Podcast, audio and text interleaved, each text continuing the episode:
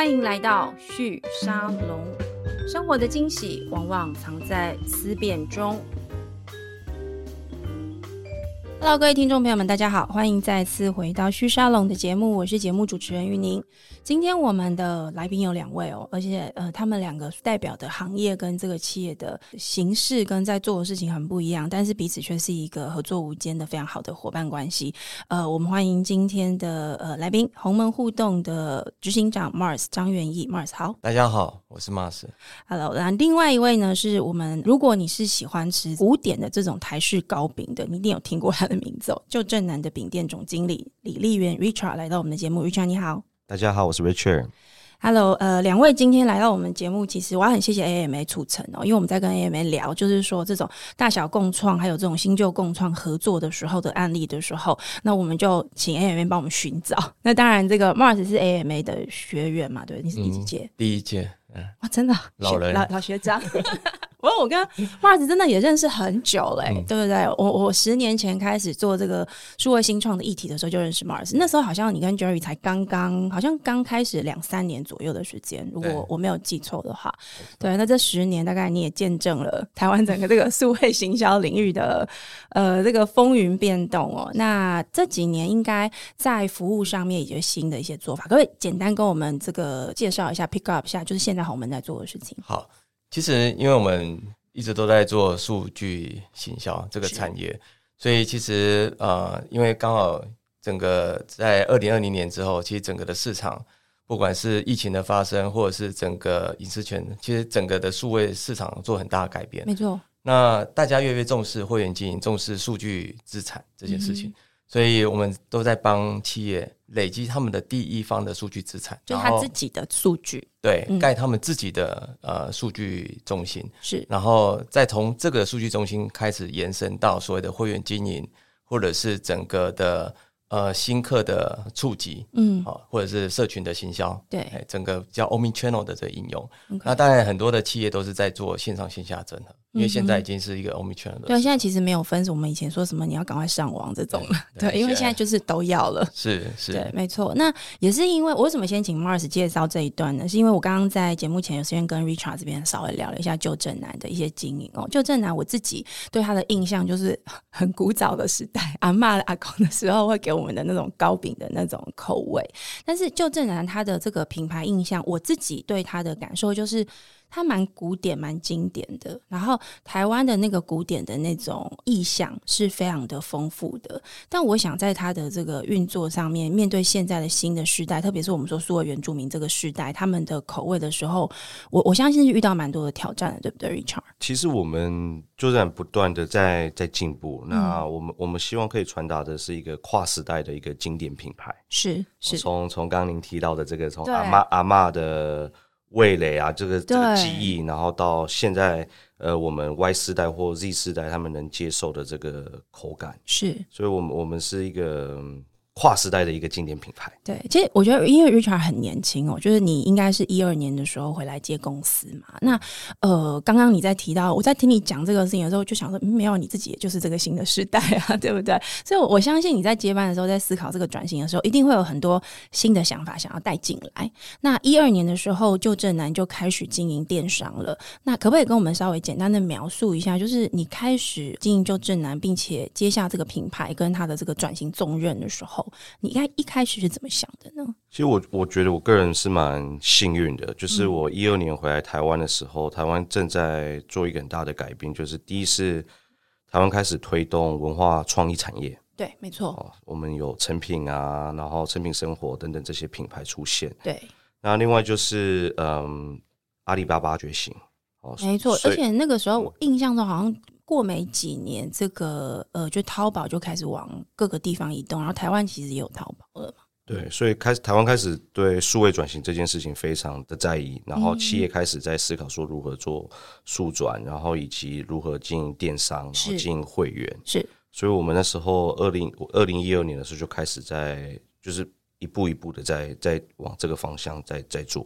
嗯哼，一开始做的时候，你自己怎么样去经营这个新的团队？因为呃，毕竟糕饼行业，它因我想你主要的核心的职能是经营实体店面，还有当然就是糕饼的制作，对，如果那个很香的那个味道。那我自己在看旧正呢，我觉得你们可能还有一个是我也觉得蛮有趣的，就是你们的礼盒设计跟你们的那个品牌意向的设计，我其实做我我觉得我觉得做的很好，就是那个阿公阿妈的那个那个。呃，味道口味，它不是说哦，就是我只是想到他在厨房煮饭，不是那种的，比较是一种家族聚餐，然后大家在餐厅里面共共享，然后聊天的那种感觉。那在这样子的一个意向之下，你要去面对这个新的市场的时候，你的团队，我相信比较没有这个数位领域相关的职能的人，一开始你怎么做呢？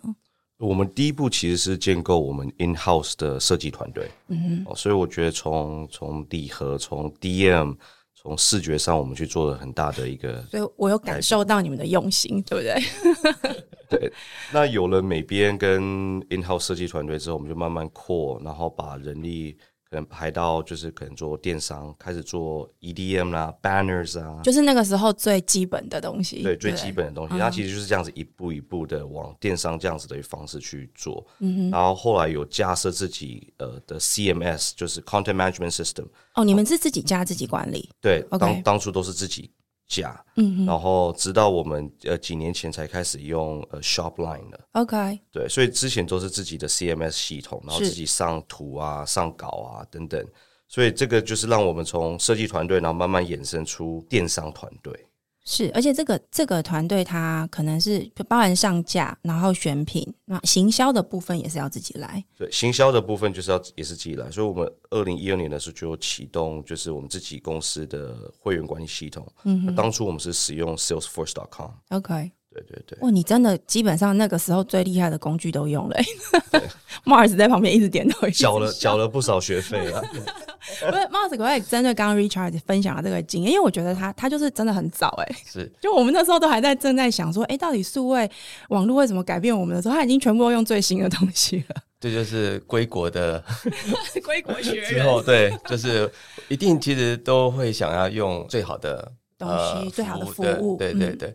那其实刚刚从 Richard 的沟通里面，其实第一个感受到他的决心，就是他从一个传统的团队里面要往这个数位走，他其实他很敢投资，不管是人才上面团队的建立。然后，因为要一步一步改变原本的旧组织往这个方向走，那其实一定会有很多阻碍。对，而且我我觉得，如果现在有在听我们节目，很多二代接班人应该觉得对 Richard 感到羡慕。所以这个真的 就是第一个要先这个决心要先建立下来，然后然后一定有很多的 try and error。那所以这个过程里面不断的转型。是。那在这个过程，我相信一定也会有遇到一些挑战。没错。对，那这些挑战就会是怎么样去，尤其还会对对应到上一辈。在看的时候，对啊，对啊，那个压力更大。对，这个也是我很想要叫 Richard 跟我们分享。我刚刚为什么会说，如果在听我们节目，二代应该会很羡慕，因为我们也做蛮多这种二代转型的这样子的题目。那我们也邀请蛮多二代接班的朋友来到现场。其实大家最大的，我不能说是压力，应该是说他的重要工作之一，是其他人都不会有的，就是跟上一辈、跟自己的家人的上一辈，是自己的长辈，也是自己的老板，要去沟通这个事情。Richard，你你在家里有遇到这样的挑战吗？我相信所有的这个二代接班者，或者是说我们讲两代共治啊，我觉得到现在其实都是还是两代共治的一个时代。嗯哼，那呃，沟通真的非常的重要。这个这个上上下的这个沟通，不论是跟团队，或者是跟跟父亲或董事长也好，这个沟通是是很重要。但刚提到我非常幸运，就是因为我们董事长其实非常开明，我相信 Mars Mars 也认识，然后其实他他是非常开明，然后他非常有远见，他其实是也走在我们前面，嗯哼，呃，要求团队现在要要做速转，然后要要做 ESG。哦，等等等等这些议题，他其实希望品牌可以跟得上时代的这个脚步。OK，对，而不是百年品牌就是留在原本的样子里面，这样就不是停留在一百年前，而是要让它。跟着年岁 一直往前走。那刚 Mars 你有提到，就是说这种呃旧的品牌它要转的时候，要去找一些新的这个工具嘛？那 Richard 就是那个时候就用都用最新最好的了。你你可不可以谈一下你认识 Richard、了解旧正南这个品牌的时候？因为你们是去年的时候开始合作嘛，跟我们聊一聊你刚认识他们的时候，他们的样子是什么？在你的观点里头，那时候的沟通跟接触，其实不管是 Salesforce 或是 SAP 啊，就是很清楚可以感受到 Richard 其实在处理这些事情上面来讲，那个标准是很高的。而且它不是一张白纸，它也不是就是半路出家，它是真的有去研究，然后挑他觉得最最好用，呃，应该讲能够协助的重要的好产品，因为这几些这些品牌都是大大品牌。对，所以在这个过程里面，其实他也做了蛮多的选择跟投资。然后，嗯所以第一个就是他决心要做这件事情，他就就用最好的呃平台跟工具来对运作。那所有的平台工具其实很重要，还是回到团队的使用。也就是是说，在这个过程来讲，会有个主要的议题，因为这也是我们自己在面对其他的品牌是，的时候都会遇到，就是说一开始一定会希望用 in house 的方式，嗯哼，在这个过程里面需要团队要跟上。对，就是说，其实所有的老板不怕投资，没错，因为他就是想要做这件事情改变，没错。但核心是团队要能够，也要不断的学习我觉得有点像是重新创业一次的感觉，对不对？对。在在公司里面再一次创业的感觉，没错，嗯。那这时候的挑战会是在于团队能不能也用同样的心态，一起创业，对，对对？就是嗯。就像爬 K two 一样，就是 OK，我们一起努力登这个 登到 K two，因为这件事情不是一个人可以完成的。没错，那这个过程是很多传统产业会遇到的挑战，因为以前的氛围是原本的氛围，但是现在在这种数位是一个很激烈的一个战斗的一个状态。对。这时候其实往往就是心态上能不能跟上。那 Richard，你是在什么样的状况之下决定要找鸿门这样子的外部的合作伙伴加入你们？因为其实你你这样自建团队其实也蛮长的时间哦，大概已经有七七八年有吧，对不对？嗯那当时这个呃走到第七八年的时候，决定要找鸿门合作，当时的状况是怎样？可可以跟我们分享？因为我们在疫情间，呃，去年我们成立了一个新的一个品牌，是叫一蜜。一米，嗯，对，它是台湾第一家的这个无麸质的烘焙烘焙品牌。哦，这个也是像我们去如果去欧美，其实在，呃它的烘焙店买的时候，他都会特别跟你说，哎、这边是无麸质的，因为那个对某一些敏感体质的人来说是很容易造成过敏的。那无麸质在台湾，我觉得好像还比较少看到，把它当成一个主力的一个品牌跟商品在沟通。对，所以我们我们在去年就成立了这个品牌。那嗯成立品牌其实会需要开始呃做对外沟通，是所以网站就变得非常的重要，尤其是在这个时代，然后在在在在 COVID nineteen，尤其是电商这个时代，你们，就变得很重要。所以我们就把我们就委托了呃 Mars 这边和我们这边来协助我们。把这个品牌跟这个门面给架构起来，嗯然后同时也做电商跟会员的这个管理。为为什么没有想说要用原本的自己就正南的团队继续做这个一米这个品牌，而要找外部的伙伴呢？我观察到的现象是，无论是就正南的电商平台也好，或者是一米的电商平台也好，我们毕竟我们品牌是在总公司都在南部，对，那因为就正南的总部是在高雄嘛，对嗯，那南部其实数位人才其实第一点其实相较北部是比较难找的。是那加上就是这几年演算法也不断的一直在改变，没错。如同刚刚 Mars 提到，就是说团队要跟上这个脚步啊。对，那这个进修等等，其实也需要时间的。哦，了解，那我就希望说，可以透过外部的力量，嗯哼，同时帮助我成长，也帮助团队成长。嗯哼，所以我觉得这个外部进来的力量是非常重要的，是。然后把他们当做一起创业的伙伴。没错。因为我刚刚听你这样讲，我觉得你做 e m 这个品牌，等于是又再一次在内部要再创业一次、哎，对，对不对？你你上一次的内部创业是先把旧正南的数位行销团队建立起来，数位营运团队建立起来。这一次其实是要在这个团队之上，要再盖一个就就以旧正南为基础的一个新的烘焙品牌，而且是无麸质的。无无麸质它的沟通对象，我刚刚听你在讲的时候，我就想象那到底是谁会特别在意这样子的一种产品？我我刚刚想一下，但我想年轻的。然后有一些欧美经验的，可能相对会比较有感受。然后再来就是你要开始去沟通我们的消费者说无麸质是什么，对然后对谁是有帮助。比如说像我就是过敏体质嘛，那个东西是我去欧美之后我就发现，天啊，真的有用诶、就它真的的确会引引发过敏。也就是说，这边就有一些新的意向是需要去做沟通的。那 Mars，你跟呃 Richard 认识的时候，我想你一定会去思考。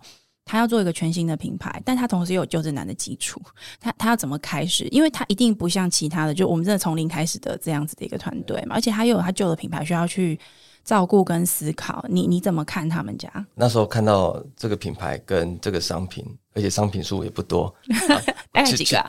三个吧。就是吐司，吐司、马芬跟现在有蛋糕。哦，OK，蛋糕，对，没错。然后那时候我觉得，嗯，它这个市场就是很 niche 嘛，很特别的一个。没错，对。然后，当然，因为我们自己本身是已经是小孩子的父母了，所以其实我们可以知道，其实周边有很多的小朋友是有这样子的议题的。哦，对，这我就因为我没有小朋友，我没有想到这件事，我只想到我自己。所以，所以在这个区块里面，其实 有很多我们自己也有接触到很多的爸爸妈妈，其实都在找类似这个议题。OK，就是怎么有一些无负责食品这件事情。是。那，但是一开始我们团队在研究这个项目的时候，确实就是在思考这件事情有它的独特的市场。对。OK。然后第二个部分就是，其实很重要，就是自己本身在跟所有的品牌老板在沟通的时候，对，是他的想法，嗯哼，对品牌的精神是什么？是我们自己其实也会面对很多品牌在谈说的这个电商营运这件事情，但是其实我们接触了很多，但是能够真正成的，还是要再回来，老板他对品牌的期待跟对他这件事情的想要给予的精神。所以那时候跟绿小在聊这件事情的时候，其实哦。他对这件事情，他想要去切入这个市场，是，然后而且他他有他技术创新的独特性。你是说这个烘烘焙的这个部分，对不对？对，因为他在米制品，它是一个全就是以米制品为核心的做无麸质的这个产品。哦，所以哦，所以它是以台湾的我们亚洲人习惯吃的米为为基础做的吗？没错。因为 OK，台湾这几年，呃，谢谢 Mars 补充，就是台湾这几年其实碰到一个很大的问题，就是我们的公粮过剩，米啊米过剩，真的好。对，我一直以为我们是不够哎，没有，我们我们过剩，因为台湾从八零年代，我们原本国人吃米，平均一个人吃将近九十公斤。OK，现在不到四十公斤，因为我们可能有很多其他的多元的食物可以吃了。对，然后大家被灌输就是吃米会变胖，所以所以它这个这个使用量就相对的下降很多。那我们我们希望可以透过米是，然后协助农粮署这边对，然后怎么去去化这些米。OK，啊，我们我们的制成其实就是把米变成呃米谷粉是，然后再把它用在替代面粉，是。用在烘焙物上面。哦，了解。所以 Mars，你那时候接到这个产品的时候，你你因为我刚刚听你讲的时候，我就觉得，因为大家一般来说对于这种所谓的数位行销服务的公司，都会比较把重点放在它的技术。你看，我刚刚一开始问你说，哎，你们是往这个数据分析移动了 AI 的这个演算法的这个方向移动？可是我刚才听你讲的时候，其实那些东西反而不是在你最初的关注上。对，你比较关注的是那个行销的核心，那个产品到底是什么？对，因为呃，行销技术是我们。我们的本职学能，所以这件事情我们自己可以掌控的很好。对，但是要创造新的价值，就是第一个，所有零售的核心就是商品力。没错。所以商品力，因为也是当初也看到 Richard 这个商品，包含它的有一个三年的一个研究跟技术的投入，创造出来的一个产品，然后再是它供的市场很很清楚，是就是很明确的这个市场。对，OK，而且它刚好透过他们原本的呃救生男的优势，再加上族群很清晰。所以，呃，这是第一个在商品力上。对。第二个部分来讲，就是对品牌的投资，OK，投入这件事情，嗯，他很清楚。OK，这件事情，如何一步一步的去堆叠，让品牌上来？是要想说，哦，我要花多少钱吗？还是什么？就是那个所谓的一步一步的那个关键是？其实第一个是啊，吕小在做这个伊米这个品牌的时候啊，他所参与的参与度非常高。就是说，他在很多他安排很多实体活动，然后然后他也有门市，OK，然后他也一直在找很多的素材，嗯哼，在让这个品牌有生命力。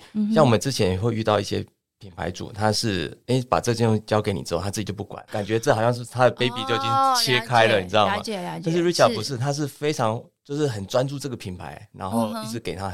很多新的元素跟生命，反正只要你有要参与这个案，你就看到它就对了，大概就是这个意思，差不多这意思，对对，OK，就是这个概念。所以其实很清楚感受到，他赋予这个就因为这个的品牌精神，就可以看得到 Richard 他在做事情的态度。而且大家是这样子，理解。那我们呢，其实在做的是，我们把他的品牌、他的商品零到一是是 Richard 在做的，对，他把这件事情。完成了，对不对？那我们的对我们我们的能力是把一以后的放大，就是它的特色、它的透过一些什么样的活动，然后接触什么样的人群，然后让它产生一个一个真正的一个销售的结果。好，那重点来了，因为刚刚其实 Richard 有提到，你是在疫情期间在处理疫密嘛？那我觉得疫情对很多人来说是一种冲击挑战，有的人就倒了，可是你你也看到很多品牌就趁机赶快来想，那我们要做什么新的东西？我相信呃，Richard 可能也是在这样的一个契机之下开始去推这个事情，那呃，或者说让这个事情加速去去去发展。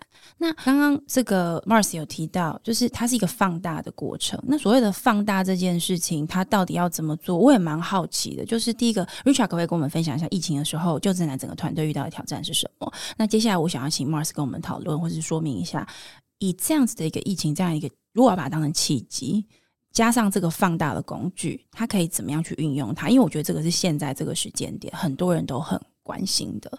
那 Richard 可不可以跟我们谈谈这个过去这两年？有有没有睡不好啊？压力很大等等的。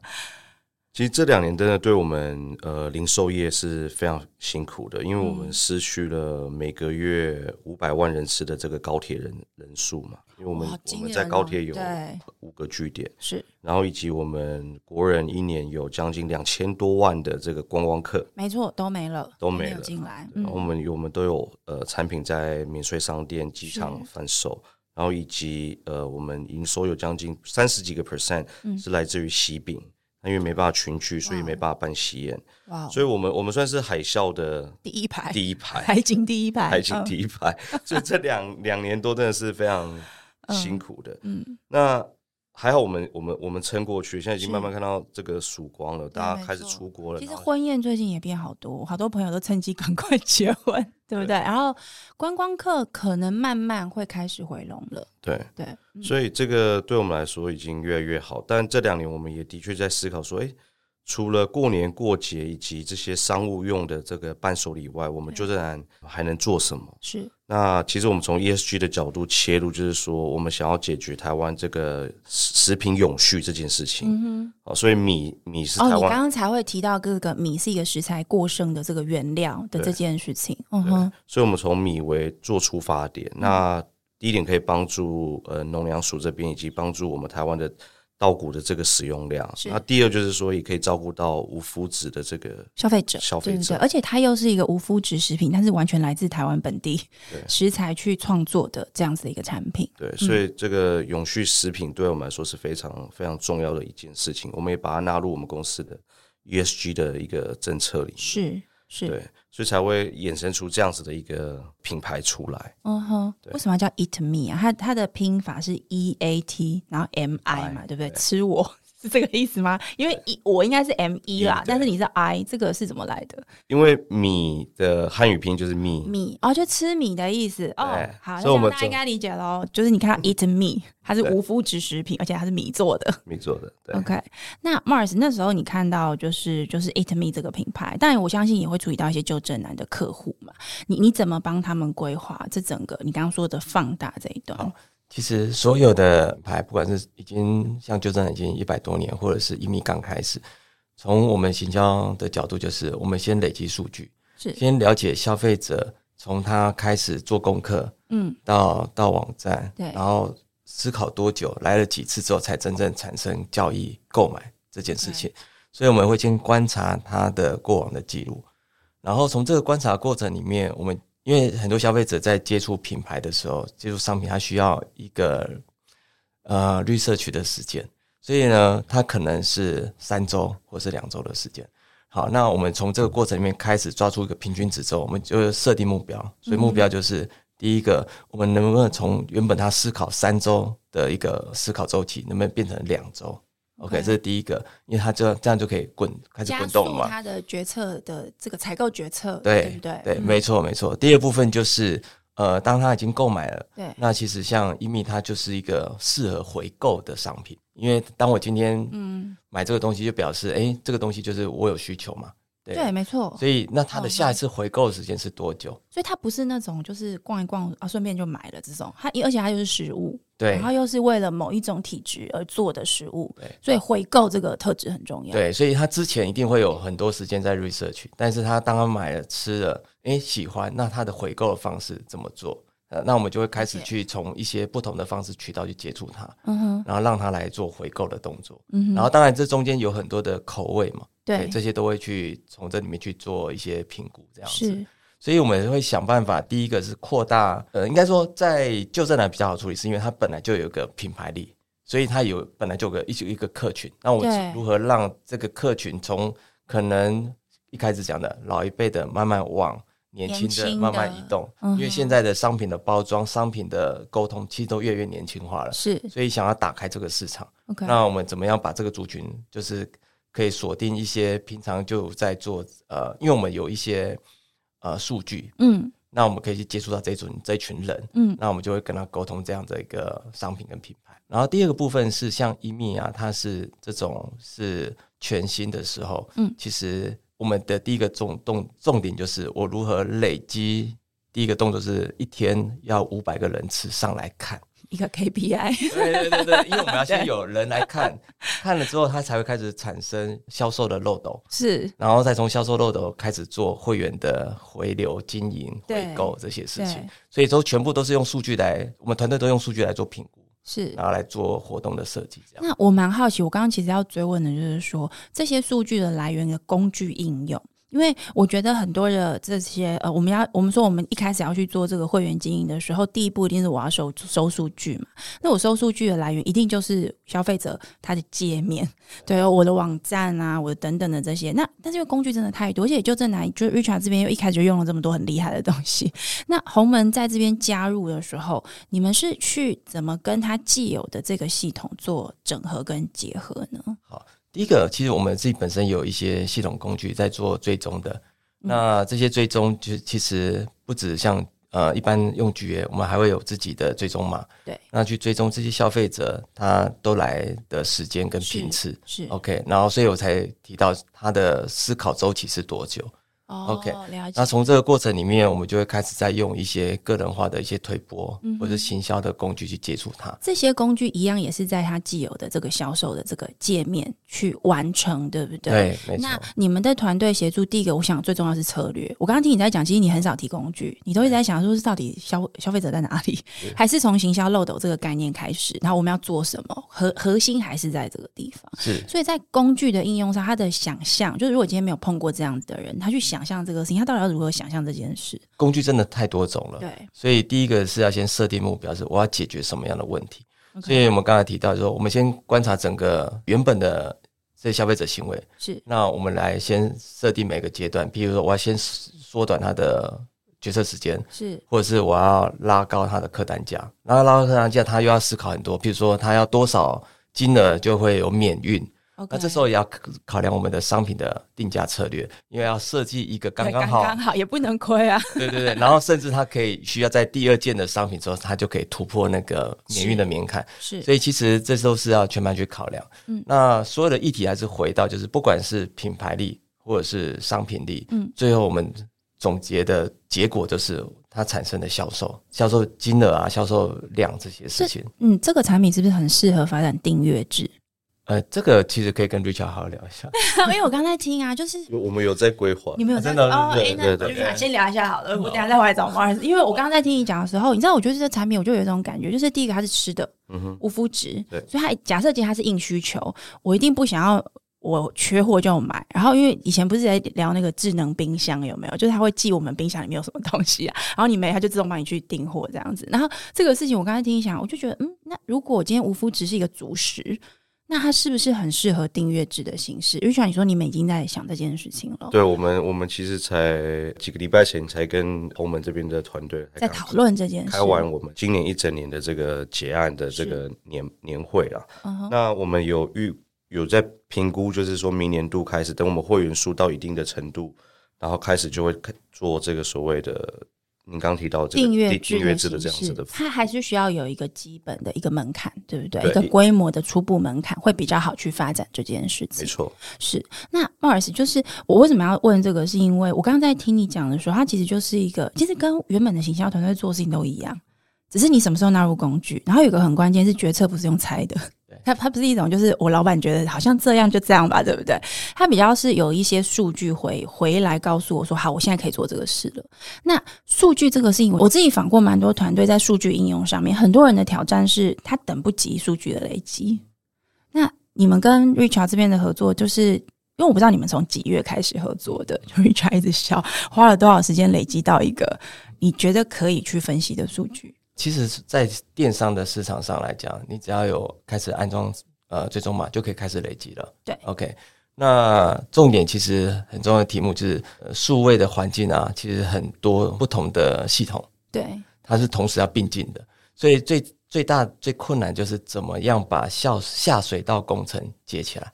OK。因为不同的举一些例子，好好好，OK，举个例子啊，我们也都会投广嘛，不管是 FB 广告啊，或者是 Google 广告，对，那所有投广的过程还是会回到网站，网站可能会有 GA 或者是追踪码等等的，对，然后最后才谈到呃电商的销售额，对，那这些其实都有不同的系统在运作着，没错，所以我们如何把这个所有的管子接起来？然后再加上，因为 Richard 其实他在社群这边已经就是 social media 这边已经做了很多的布局了。是。那这些网红或是这些文章导连到网站，对它的每一个是哪一个 KOL 的哪一篇文章带来比较好的效益，其实他都要去 monitor 的。所以这几个下水道工程完成之后，我们才能知道我们做行销不同的活动等等。做对什么跟做错什么，所以你们是协助去把这个下水道全部都串在一起嘛？对，就是我们在处理呃，我们所有的品牌在做这些事情的时候，第一个下水道工程一定要先建构起来，是，那我们才会不断的去 try and error，到底什么样形象是有效的，对，然后有效的我们才会加大放量在这个地方持续往下推动。所以，所以一开始你觉得第一个决策出现，就是我真的依据数据做决策哦。从这个下水道工程盖好那一天，到你可以做决策，大概中间的时间是多久？其实，在我们它有分几个等级，嗯，电商的部分其实很快，它可能只要呃几周到一个月内，它其实环境就会 build 好了。OK，对，那困难的都是线上线下的整合。OK，线上线下又有 OK 更多套的系统，像 POS 啊、ERP 啊，又有 APP 等等的。那所以其实还有 Line，所以你看这么多不同的系统厂商，那怎么样把这个管子接起来？它的复杂度是更高的。那这个就是用月来起跳，哎，几个月可以把这个管子串好。OK，问一下，现在 Richard 他们这边，你算你觉得算串到什么程度？还是已经算完成了？因为呃，就是南，我刚刚问是十七家实体店，对不对？而且。全台湾南北都有嘛，所以那又是一个蛮复杂的一个。因为第一个就是它真的据点也蛮多，我想数据也会多。呃，我们现在目前是先以电商为主。然后就看，可能明年会有这部分的规划这样子。Richard，，你怎么看？就是接下来在这种会员经营上面，因为刚刚其实你有提到这个线上线下整合的这件事嘛？我觉得线上线下整合，大家在想的其实都是消费者。有些人他是经过就诊难，像我就是那种经过就诊然后进去逛一下、看一下。然后一开始我们同事在跟我讨论今天的节目的时候，我还问他说：“哎，就真的好熟哦，到底是在做什么的？”然后。就是看了一下，就哎想起来了，完全想起来，就其实根本就逛过这样子。然后呢，我进去看的时候，因为他是逛的，所以他不一定会买，或他买就是买一个小小的。但我们在谈这种所谓的整个的会员经营的时候，他其实是我不要去提醒我，我也不用去逛，我我是知道我对这个产品有需求的时候，包含像你刚刚讲订阅，只是一种最终极的一种，就是我就是固定要拿他的东西。你你在思考就正南面对消费者的时候，你们所面对的这种会员型的消费者，跟这种比较是呃过路客的这样子的消费者，你你怎么去思考他们的面貌，跟怎么样把他们呃从大部分是过路客整合成是大部分是呃我们不要讲订阅式好，但至少是会主动想起就正南，会想要跟他有些互动的，你怎么看你的消费者？我觉得这消费者的样貌其实真的非常呃有趣了。嗯，我们先用伊密作为案例的话，其实就是如同刚刚 Mars 提到，就是说我们前一个多月至两个月，我们都在做这个基础工程。OK，把把这个把这个下下水道给 build 起来，嗯嗯，然后让数据可以进来，然后开始去做一些判断，对，以及我们商品的的定价以及组合。是，然后要怎么放到呃网站上面。然后慢慢去做这些会员的沟通，是，所以这个需要时间累积的，嗯，哦，就你你急不得啦。对我个性是很蛮急的，马尔斯知道。那那那可是他说他到哪都看到你啊。对，所以所以这个是需要时间的累积。那我相信你在创业的过程当中，一定是需要有这样子的精神，就是你要去相信你的团队。嗯哦，我觉得这个这个非常重要。嗯那我们的确这一年多已经要到，已经品牌已经成立了一年了，是十一月底成成刚满一年。是那我我们其实就已经累积了一些数据了。OK，哦，所以这个让我们有一个很好的基础去去看明年度要怎么去往下走往，下走。对不对？对嗯那我们消费者的样貌也越来越呃明确了，包含年龄层、对性别，然后以及我们百分之九十都是女性。我刚刚就是正想问你说，是不是这些都是女的，对不对？因为妈妈嘛，或者是呃，会在意这种，我就我就我自己的理解，这种比较时尚型的这种食物的消费，好像真的女性是偏高的。然后再来就是都是外世代，哇哦，对外世代是是对我们的产品都是非常有兴趣的，在伊米这个产品里面，好，所以这个消费者样貌也都慢慢出来，以及很多的妈妈们，对。我刚刚 Mars 也有提到，就是父母父母亲比较担心小孩子有过敏过敏的问题对，所以这个这个要慢慢慢慢累积出来，那我们就可以投投广的精准度就会更更高更明确。你的成本，就花钱的方式，其实你比较有信心吧，对不对？应该是这样子说那。对我们品牌来说，我们的题材也可以做得更精准。嗯，哦，所以呃，我觉得我们品牌商是在做很多在做 branding，那做 branding 跟做 marketing 是完全不一样的。OK 所以我把这边切开来，就是说红门是我的 marketing 团队，那 OK，我品牌商我只要做好品牌的内容，那我把内容做好，然后做的有趣，然后做的到位，然后给 Mars 去做行销。也就是说，你负责好好的做你的产品，跟想你的产品要用什么面貌跟大家接触。对，和品牌的沟通也是。所以呃，团队你这边的团队就会变成是行销 team，它会变成是以内容的企划，呃，也许到包某些的制作，然后呃这些内容它的一些延续性，因为像有一些品牌，它的广告是会每一年为系列，同样的故事，它一直陪着大家成长。我想你就会花更多心力在这个地方。那投广的很多的决策就透过呃鸿门的，你们算是一个系统的，我可以这样讲吗？鸿门提供的是一个完整的系统，一个后台去做这样子的管理吗？嗯，其实应该是说，我们呃在投广的这件事情，我们有一些外部的数据来协助我们，让这个投广更精准。举个例子，就是呃，我们有，比如我们有发票数据，嗯。我们发票数据，我们可以知道谁呃平常比较喜欢呃，可能会平常就在购买无麸质相关的商品，对。那我就表示他家里有这样子的小朋友，对。那我们就可以对他做这样的沟通。，OK，哎，然后还有就是我们有大量的网红，是。对，然后透过网红平台，我们可以找到这样子的，呃，可能他这个网红本身就是妈妈的角色，嗯，呃，很适合来做这样的它完全就是 TA，对不对对，嗯然后透过这个沟通，让因为其实网红的这个市场社群基本上就是个信任经济，嗯，所以我可能还没有接触过这个商品，但是因为我信任你这个 KOL，所以你对。讲的话我就相信，是。所以我们透过这样的过程一直在不断的去接触跟扩散，那。你你觉得这接下来我想要请你聊一聊，就是说，因为鸿门在这个领域耕耘非常的久，对，十年有哦，对不对？十六年，我刚刚不好意思说啊，你自己说很好，十六年，因为红门真的是，呃，我刚进入这个领域的时候，大家我就问大家说，哎、那个数位形象要找谁？然后所有人跟我说，你今天去问一下 Jerry 跟 Mars 吧，他们可能在这边待的最久这样子。所以我我想要请你跟我们聊一聊，就是你觉得这十六年来在数位行销的这个领域上。哪些重要的里程碑的转换，然后让红门走到今天这个位置？因为我我我们虽然蛮长时间没有聊了，可是我今天在听你聊的时候，我觉得我又听到你讲的很多东西都是跟之前有些概念一致，就是还是回到那个行销的本质，但是你的做法其实已经发生了蛮多的变化。跟我们谈一下过去这差不多五到六年数位行销上的一些重要的里程变化。其实数位的环境真的很很变化很快，这每两年就一个新的项目就冒出来这样子。那我们从十六年前，二零零六年开始，我们就是在部落格圈就开始做所谓的部落格的经济这样子开始，然后光一个社群的演变，从部落格到 FB、IG、YouTube 一直在做变化。对，其实全部都是 KOL，只是他们的沟通的环境跟载体不同。是而且从大网红的时代，现在到微商呃微网红或是奈米网红，所以现在已经有到奈米了。对对对所以现在的整个网红的市场、社群的这个市场非常非常火热，嗯而且从 social media 在谈行销而已，到现在在谈 social commerce，就是所有的社群商务，对，不管是直播或是直播带货或是团购，都是一样。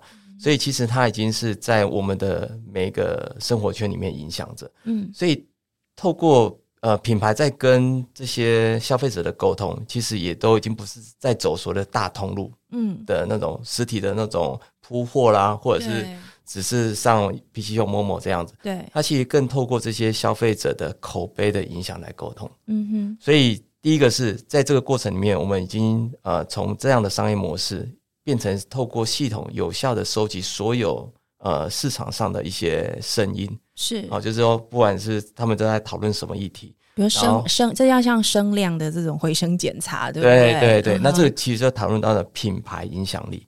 就是我品牌在社群里面，因为刚才提到，不管是像 Richard 提到 Y 世代或者其他的世代，其实他们现在在搜寻不是用 IG 在搜，呃，不是用 Google 在搜，他用 IG 在搜寻，在找一些东西我。有发现这件事。对，所以你在社群里面，你要建立什么样的标签、关键字，让人家可以找得到你，这就是要有一些、呃社群的策略的布局。是，OK，那再来就是，其实因为像广告的成效啊，其实因为 GDP 啊、隐私权条款的问题，没错。广告的成效越来越差，但是广告成本一直在往上飙，对。不回头的。我刚正想问你说，哎、那成本怎么办？现在就是超难掌控这件事。没错，，所以其实大家都想要更精准的呃受众在揽新客的时候，嗯但是更重视的就是他已经是使用我的。已经消费过我的商品的顾客，如何让他变成我的会员？嗯，然后我可以用更简易、呃低成本的呃沟通方式跟他直。接对不对？直接跟他沟通没。错。但我想这下接下来就会遇到另外一个挑战。其实刚刚在节目最开始，你有稍微提到了，我我觉得经营会员这件事情，他从刚刚你讲这个行销的这个 milestone 编号，我觉得很清楚，就是呃。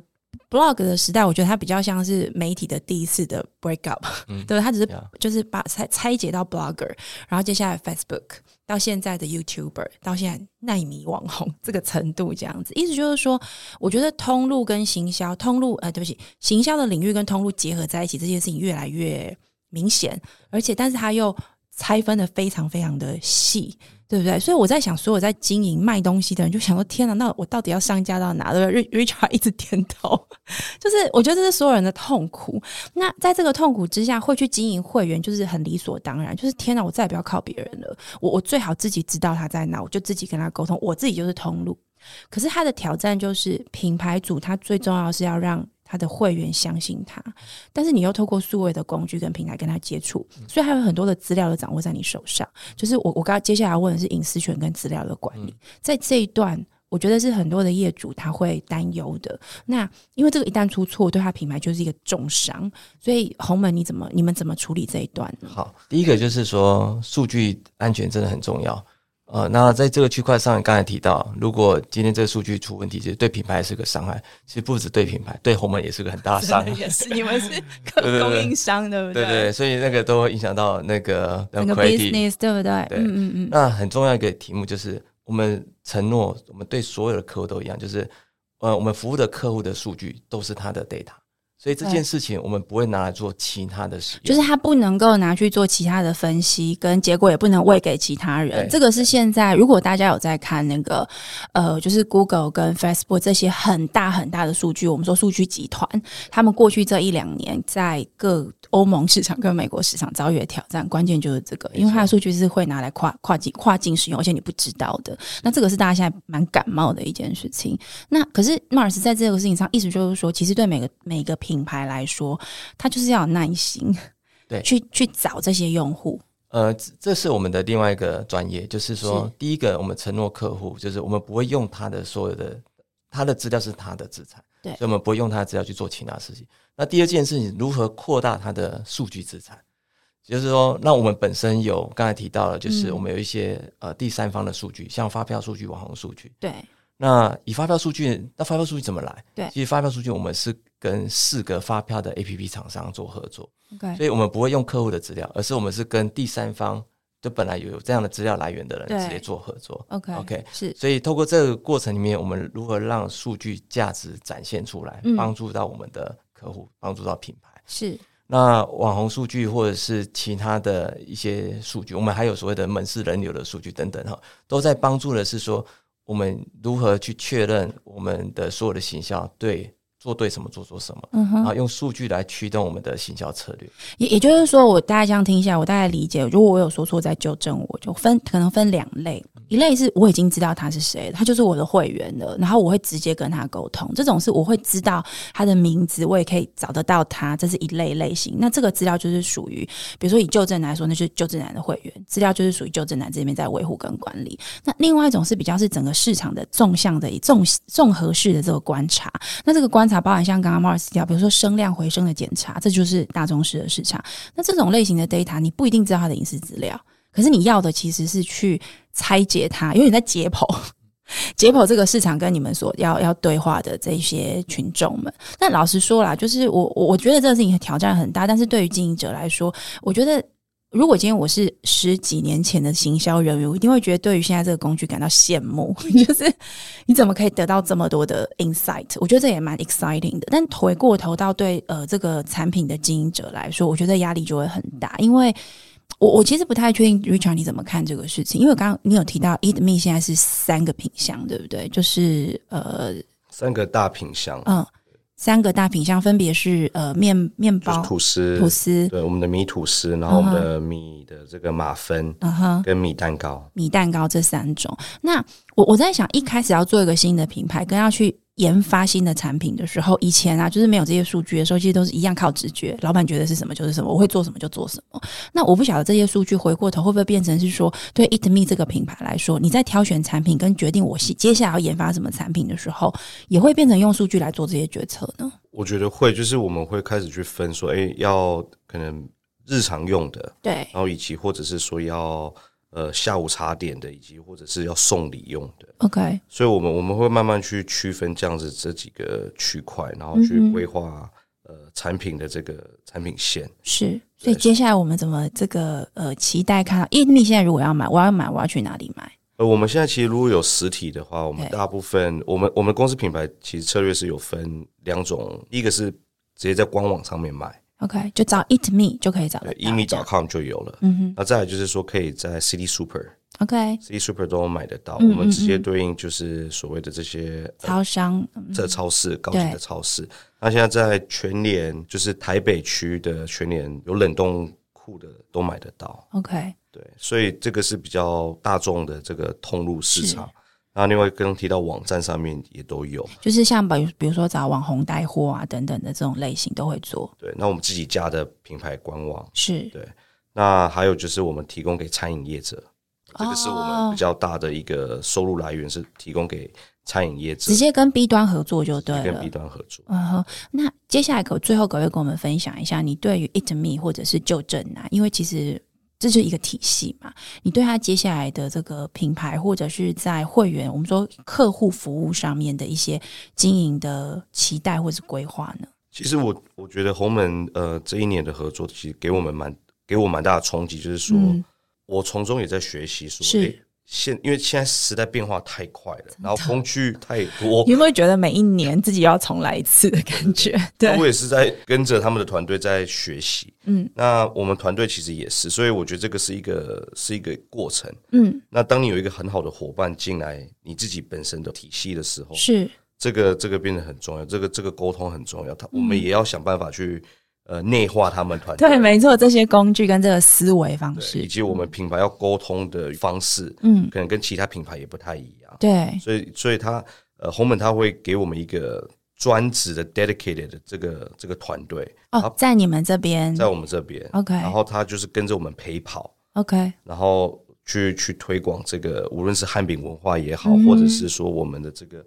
无夫子的这个文化也是，所以这个我觉得这个变得很很重要了。我觉得陪跑这个说法蛮好的，哎，就是有点像 教练，但也不只是教练，因为要跟着一起跑，也是要一起流汗的。对，其实我我把它讲共创，因为很多东西它是要一起去创造的。嗯，对，因为刚才讲结果这件事情要能够成功，其实第一个是品牌它的商品力要不断的一直去。迭代跟成长，嗯，而数位环境里面的这些行销工具，其实它也是很复杂、很多元的，没错，没错。那其实它是需要一起交叠去运作它。也也就是说，侯门在这边担负一个角色，刚刚 Richard 讲的嘛，就是数位工具每年变化，每年你刚刚也讲，每年都有个新的项目出来，所以你们就是非常专注的在理解这个变化，然后把它变成一个工具，是能够熟练使用它的。那 Richard 这边红呃，这个就正南就是好好去做产品，但因为你刚刚有提到共创、共同创造、共同创新、共同这个研发跟发展的这样一个概念，就其实今天我们的主题在谈这个所谓的大小共创哦。但老实说，红红门真的也不小。但的确就是新，你们你们在新的这个事物采用上面是能量很强，这是你们的专业。那我刚刚听到一个，我觉得比较就是我我觉得蛮感人的，就是说有一个人在 dedicate 在这里，那个才是真的。真的再把它变成一个 business 在营运，我想这也是 Richard 会选择红门的这个合作模式的一个重要原因，对不对？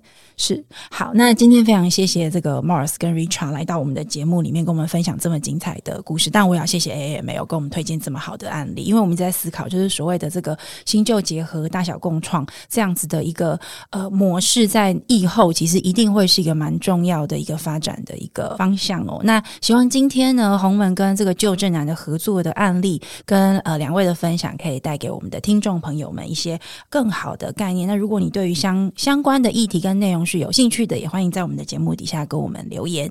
今天谢谢这个 Richard，谢谢 Mars，谢谢谢谢大家，谢谢。好，那谢谢大家收听我们今天的节目。如果你喜欢我们的内容，可以在 Apple Pocket 上面给我们五星评价，并在各大平台按下追踪。也欢迎在 Instagram 上面搜寻 Sunrise Media Podcast，追踪更多关于节目更新的消息。我们下一集再见喽，拜拜。